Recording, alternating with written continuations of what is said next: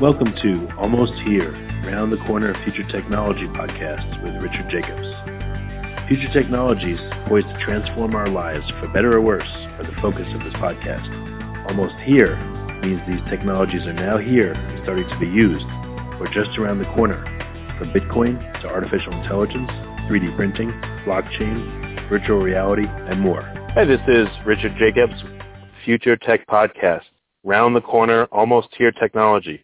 And today I have Duncan Brown, uh, CEO of Distributed ID, and also Merrick Reed, uh, Chief Technology Officer of Distributed ID. How you doing, guys? Good. How are you? Good. Thanks for being on the podcast. Excellent. Thanks. I was um, I've been doing intros of companies, but I find that the companies do a much better job themselves. So if you wouldn't mind, you know, a first question for listeners is, uh, what do you guys do at Distributed ID? What's your business model, and what do you guys work on? So um, Distributed ID was founded on the kind of um, simplistic view that there isn't really an ID platform out there. Um, and what that means is that without verifiable, uh, like without one source of truth, we can't verify someone across the internet. Um, and this was built out of a hackathon in St. Louis back in June, um, based on the principle that like there are a whole bunch of notaries and a whole bunch of uh, uh, services that will verify uh, documents and put that on the blockchain, verify something, put that on the blockchain, but they don't actually verify who you are before they do that. Um, and this, what Really? I didn't really realize was a huge kind of field and a lot of people are looking into and hasn't really been solved yet. So we're taking our stab at it. So you're saying that um, there are a lot of people out there that will say and put on the blockchain that you are so and so, but they're not verifying you before they put your information on the blockchain. So sorry. Um, so let's look at like Factom for a second, or Tierion, um, a notary service on the blockchain. Um, so they actually kind of skip that step. They will. Um, they won't even check who you are. So they'll, they'll let you enter your information, you know, like name, um, and then they'll, they'll record your IP address, but they won't actually verify against that against anything else, which a public notary or My a private God. notary will do. I think what we're That's absolutely a trusted digital representation of oneself. Yeah. Yeah, but you guys already blow blown me away. That's crazy. If you're going to use an immutable thing like the blockchain, and you're going to let people on there without verifying who they are, that's completely counterproductive. I mean, that means that anyone can get their way on there, say they're so and so, and now claim, hey, it's on the blockchain, it's immutable, so you know I am this person and you're not. I mean, that's crazy that they don't do that. Well, yes, yes, and it is insane, but luckily it isn't known, uh, I guess, too much. Um, and then Hmm. you're also saved by a hash. So your so your hash is kind of like your your uh, uh, ticket number to anything you put onto the blockchain. And the hash is so um, hard to copy unless you know the exact document that you're looking for. Um, that that also does stop people from you know like copying. But So but I what- mean, imagine this. Imagine this scenario. You know, no offense. What if I said, "Hey, I'm Duncan Brown, and I found out your birth date and you know your mother's maiden name or whatever, and I you know created a hash of all that info and I put it on the blockchain, and then later on I was masquerading as you, and I said, "No, look, it's on the blockchain. I have the hash. It, you know, the hash resolves. I mean, I can masquerade as you, and that's crazy." Yeah, so that's that's one of the uh, that would that would be the biggest fraud uh, case that we're looking at, um, and that is why we have people or services uh, that require a in-person interview um, before they'll allow you to, you know, have your own ID on the blockchain or anything like that. And then also, what we are trying to do, which is a little bit different, is kind of uh, use Ethereum and smart contracts to allow us to be the only people to um, publish that onto onto a blockchain.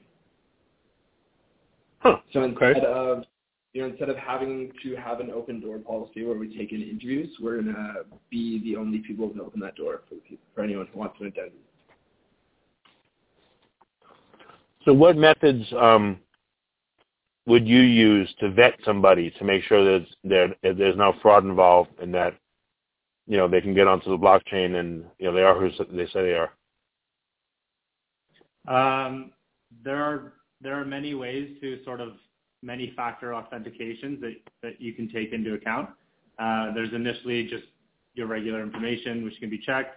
Uh, and then there's sort of timely actions that you can use multiple devices across one's personal um, account, sort of like an email verification, um, a credit inf- credit card verification, uh, payment verification, into your bank account, yeah, phone number.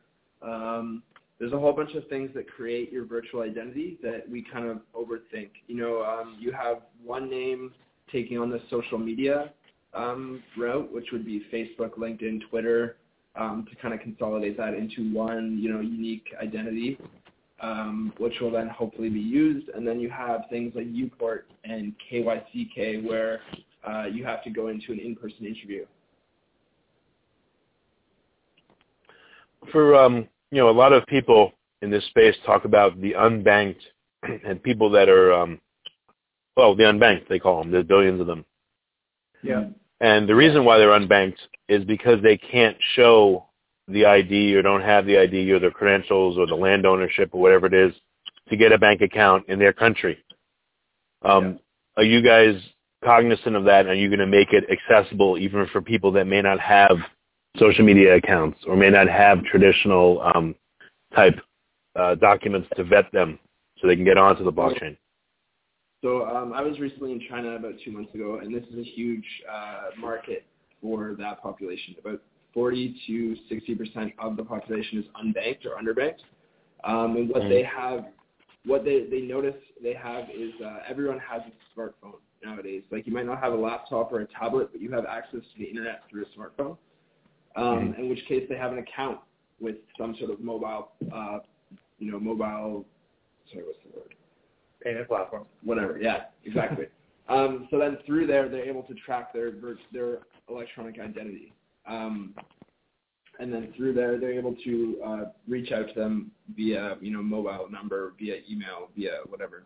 But yeah, what we're noticing is that the majority of the underbanked or unbanked still has access to a telephone or a smartphone. Yeah. And so we can use these actions and these interactions with a mobile device to to build an identity over time and sort of an immutable representation that grows as they make transactions, as they buy things, as they use their phone in a certain way. And then in the future, we can leverage, you know, the information we've gathered on that person to allow for, you know, more financial opportunities. Okay, yeah, that makes sense. That's their on-ramp when they don't have other means to do so. Yeah. So we, we kind of change what becomes the the top tier credential um, in the traditional sense to Mhm. sort of a, a mobile representation of the person that is like a, a window into how they are spending or how they are interacting, uh, and that can be valuable, as valuable or more valuable than say a traditional credit score um, or say like land ownership, which you were speaking of. Okay, very good. Um, so you want to okay, so you want to be the gateway through which people can vet, be vetted, and come onto the blockchain. Um, are you going to have different tiers or levels of verification that will unlock people's abilities to do X, Y, Z, or if they're a tier two, they can do more than X, Y, Z, or tier three, that kind of thing? Yeah, so we are uh, currently kind of researching which markets will, you know, uh, need different tiers. Um, we have quite a good uh, system set up in the West where, you know, you have PayPal's method of identity, identifying who you are through, um, you know, small deposits into your bank account. Um, there isn't too much of a need for us, so we're trying to find where we fit in here, which will be, you know, unverified or verified, different tiers of identity. Um, but then out in the east, out in where there are underbanked and un- a huge underbanked and unbanked population, uh, we will have mostly just an all-encompassing ID, um, which will represent you online. The, Okay. the problem is to make that as accessible as the unverified for these people. And and we can right, set very up good. our algorithms and our our system to basically, depending on certain characteristics that we've verified and and built on you, we can either be offering a say a secondary tier, which is something that maybe would authorize you through Uber or Airbnb, and then there might be a, a first tier if we have, you know, say like a passport identification or something something truly verified that we can then open up to certain credit bureaus or um, help set up online banking. We um, we just Yeah. submitted, uh, we just submitted a hackathon um, project to the UAE GovHacks, and we kind of had that two-tier option where we um, first tier was allowed to you know your Twitter, your Facebook, your your unsensitive information, but you know still need some sort of verification, some sort of passport password, excuse me. Um, and then second tier would be uh, you know actually spending the money, so spending gift cards, spending cash, spending points cards, spending um, but the idea was that the customer or the, so the user would be able to choose um, and add on any cards they, they see fit. Okay, gotcha. Yeah, I would think the um, the financial um, services industry with AML and KYC definitely would need this help to help them vet people and be compliant. Yeah. Yeah. That's, uh, I think that's Yeah. where we're seeing the most traction and the greatest interest in this product. Uh, the, the amount of money spent in, by individual banks or credit organizations yearly is an astronomical figure and, and currently not very reliable. Um, so they are exploring technologies or solutions like the one we are providing. Excellent, very good. So, what stage are you at with um, with your? It's it's more than a concept. You're developing your technology. Have you deployed it yet? Like, what stage are you guys at with the company? So we are currently finishing off our MVP. Um, and the tricky Mhm. part about our system is it's B2B, um, or at least we would like it to be B2B, B2B um, in which case there isn't too much front-end work to be done. Um, in which case it is, it's really hard to demo. So right now we are working on finishing out a demo to you know actually show the full capability of our of our product. Okay. And where do you, um, you know, what would be an ideal first um, use case or application for you guys? What industry? What uh, maybe even which companies would use it, if you're able to say? Um, I think I think our first our first point of attack or where we where we really want to start is um, some sort of solution for a major bank, uh, and that could possibly just be like an internal solution where they are using they're using us uh, to basically track and monitor uh, any fraudulent activity. I think with the blockchain at a high level, it's quite a fundamental change in the way on which we store and transfer information.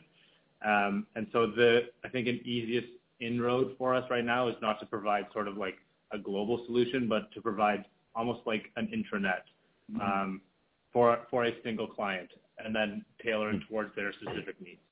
we'll grow from there. Okay, that makes sense. Um, uh, what was I going to ask you? Oh, y- all right. So you talked about some of the vetting, social media. I, I don't want you to give away your secret sauce, obviously, but are there any other factors that you can talk about that help to make someone's identity that you found that will be potentially useful?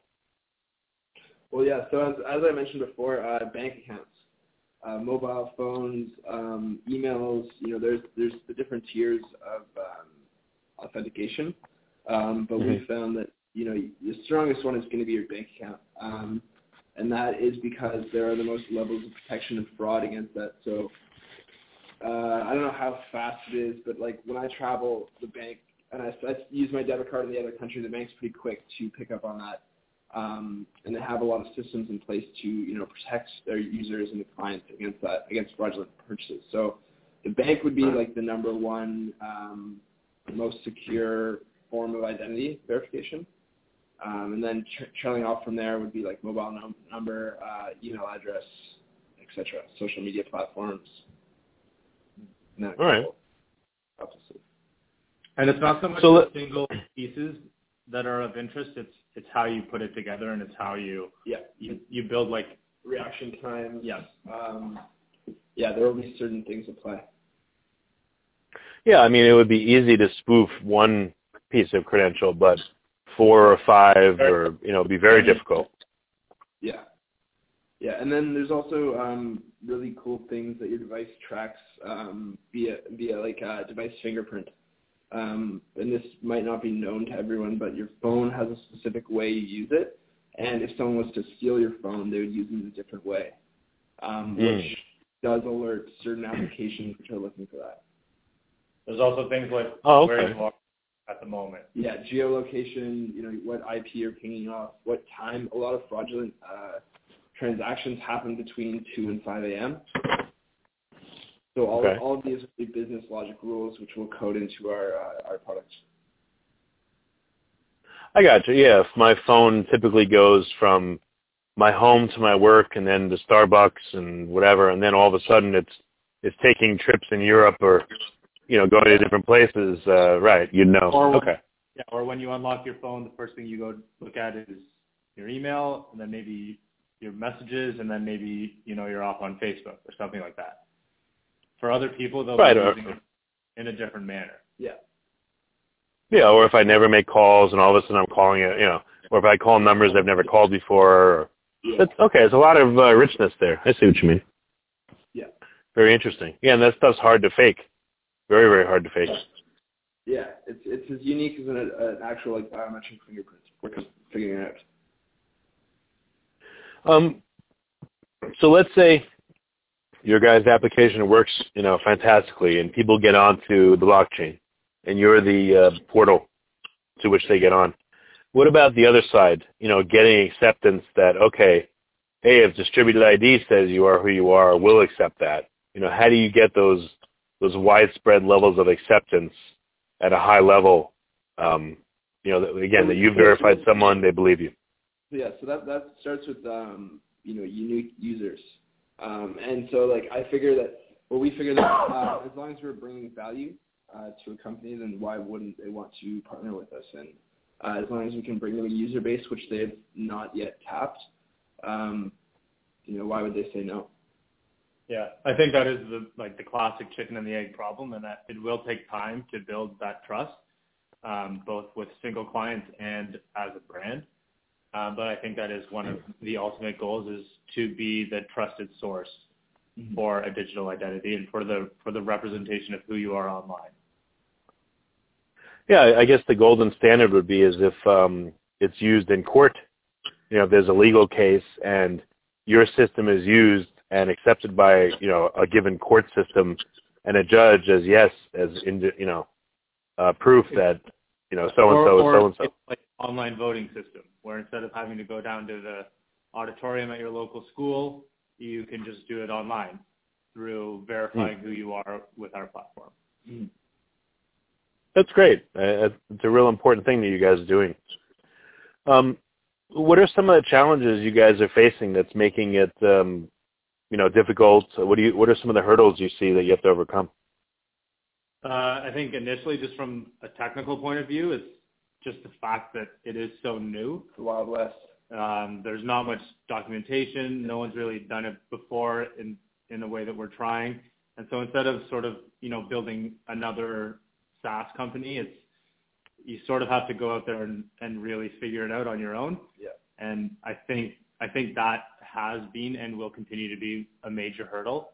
Um, I think the way to solve that and the way to work around it is is really just to hire and bring on some really bright minds and and put together a really strong team. Yeah. Okay, very good. Um, what do you see as your roadmap for 2017? What are your What are some of your goals? You want to get your minimum viable product out there. I mean, what else do you see uh, happening for you this year? Um, so yeah, we want to um, close our seed level funding, um, build out our minimum viable product, and then we want to have a tailored solution for uh, clients. Um, we're in talks with a couple companies. Um, but yeah, we'd like to have a contract close and you know start building an actual product that they use by you know the end of the year, beginning of next year. Yeah, we we'd like to move out of sort of the research phase, you could say, and Yeah. and into like a real a real product and a real business, have some cash flow, have some employees, have a team, Yeah. um, really get off the ground, I guess. Um, who do you guys see as your competitors in this space, and what point are they at? So yeah, that's that's a funny uh, question. We've been Um, you know, there there are quite a few competitors who have you know uh, impressive teams, impressive advisor boards. Um, have been at this for a little bit longer than us, um, and by that I mean maybe like May or April of, this, of last year. Um, but what they are doing is focusing on a different avenue than us. Um, and then you have, you know, IBM uh, coming out and saying they're going to work with the Singapore team, KYCK. Um, but we don't really see too much in the actual space of development or in the industri- industrial, uh, sorry, excuse me, industrial um, area. It's more just them, them beating their chests and uh, cl- trying to claim the market as their own. Um, as far as you know, the identity verification that we are doing, we are the sole company doing it. Yeah, we've we've yet to find anyone doing sort of the the exact same thing as us. Um, Okay. but there are there are many companies in the identity space, which I think Yeah. is extremely promising. Um, it's definitely a real application and a real a real potential use case of the blockchain. Yeah, every time we hear of a new identity company, it's it's a nice, you know, a nice validation to us that we're on the right track. When you guys say blockchain, which blockchain are you going to anchor to? Bitcoin or Ethereum or multiple? Uh, yeah, it'll be. We're building it out on Ethereum right now, um, but depending on where Ethereum goes in the next year or so, we we could put timestamp into the Bitcoin blockchain. Um, we'd like to be blockchain agnostic, Yep. um, and just really be a sidechain service. One of the Okay. like potential avenues we're looking at is is sort of deploying sort of a a private blockchain for for major clients. Uh, sort of the same way that TCP and IP got its initial foothold with the email was it was built as an internal email client. This was back in the 80s. Uh, Mhm. I think that's where we'll, we might see our, our biggest success is, is building sort of a private blockchain that's still used by 30,000 people in an organization. How, um, if it does go onto a public blockchain, which it may have to, you know, soon, um, how will you keep the data private but useful? You know, someone's data is on the blockchain, it can be hashed and all that, but, you know, it- are there any security liabilities with having it there? Um, no. So uh, the hash is a one-way function, which is computer uh, verifiable, meaning that they can hash the data into the same hash um, repeatedly as many times as they want. But it's like a key. Like if they don't have the right key, they can't open the lock. Um, and at computing power today's standard, it would take about you know hundreds of years for them to crack that one hash, um, which would be a pretty unique individual attack against someone. Yeah, there would have I to be a lot of uh, a lot of consequence and money at stake. Yeah. Yeah. Yeah. I think one of the biggest security risks is actually just a, at fault of a person. Yeah. Um, say you lose your backpack and it has your phone and your computer and your password in it. And they're all spent into your time. Yeah. Those those are those are where um, in the past the certain hacks and faults have happened across the blockchain. It's, it hasn't been the actual technology itself. It's been uh, the fault of one. Well, I think you guys heard recently um, hackers were able to port someone's number, their cell phone number, to a different number, and because they used SMS verification, they were able to get into uh, you know one or more people's uh, Bitcoin accounts and suck out all their bitcoins and steal them. Yeah. Yeah, that's um, you know that's a fault of two-factor authentication. Um, because once something is used so much, it becomes predictable, and once you have something that's predictable, you can make a hack around it. Um, it's, it's Hmm. really not too hard to port someone's phone uh, to your own number, um, but that would take a lot of research into an individual worth, you know, doing that too. I myself have very little Bitcoin in any address at one time, so I wouldn't be a good candidate. a good candidate for all of your listeners out there. Right. Leave you alone. I got you. yeah, yeah. um, but yeah, like we we are looking into uh, new technologies to you know um, replace two-factor authentication, or at least you know obfuscate the uh, predictability of it. Okay. Very good. So new methods, new methods of reach, reaching out to you, you know, completing that KYD loop, which is so important for a financial service. Gotcha. Okay. Um, any other uh, questions I should have asked that we didn't cover? Um, uh, maybe I don't know. The Toronto scene is, is quite a quite a good blockchain uh, scene to be in, and we're happy to be here. Um, there's a lot of good talent, especially around Ethereum. Um, and uh, have you have you looked into the UAE, UAE Gov hack at all? Oh no. That was a that was like a global blockchain regulatory hackathon uh, that was on for about a month. Um, I think there was about 300 teams, and probably 15 to 20 of them were from Toronto. So we're quite proud of that. Okay. Um, any conferences you're going to be at in the near future, or uh, you know places in public where people can come and meet you in person, or what's what's the best way for people to get more um, information about distributed ID and you know to interact Uh, with you guys? I would say for now, either visit our website, which is did D-I-I-D dot today. Um, you can reach out to us directly, or we may be in Miami next week at the Blockchain uh, Bitcoin conference. Yeah, and our emails are Duncan D U N C A N at Zoom dot today, and then Merrick M E R R I C K at Zoom dot today.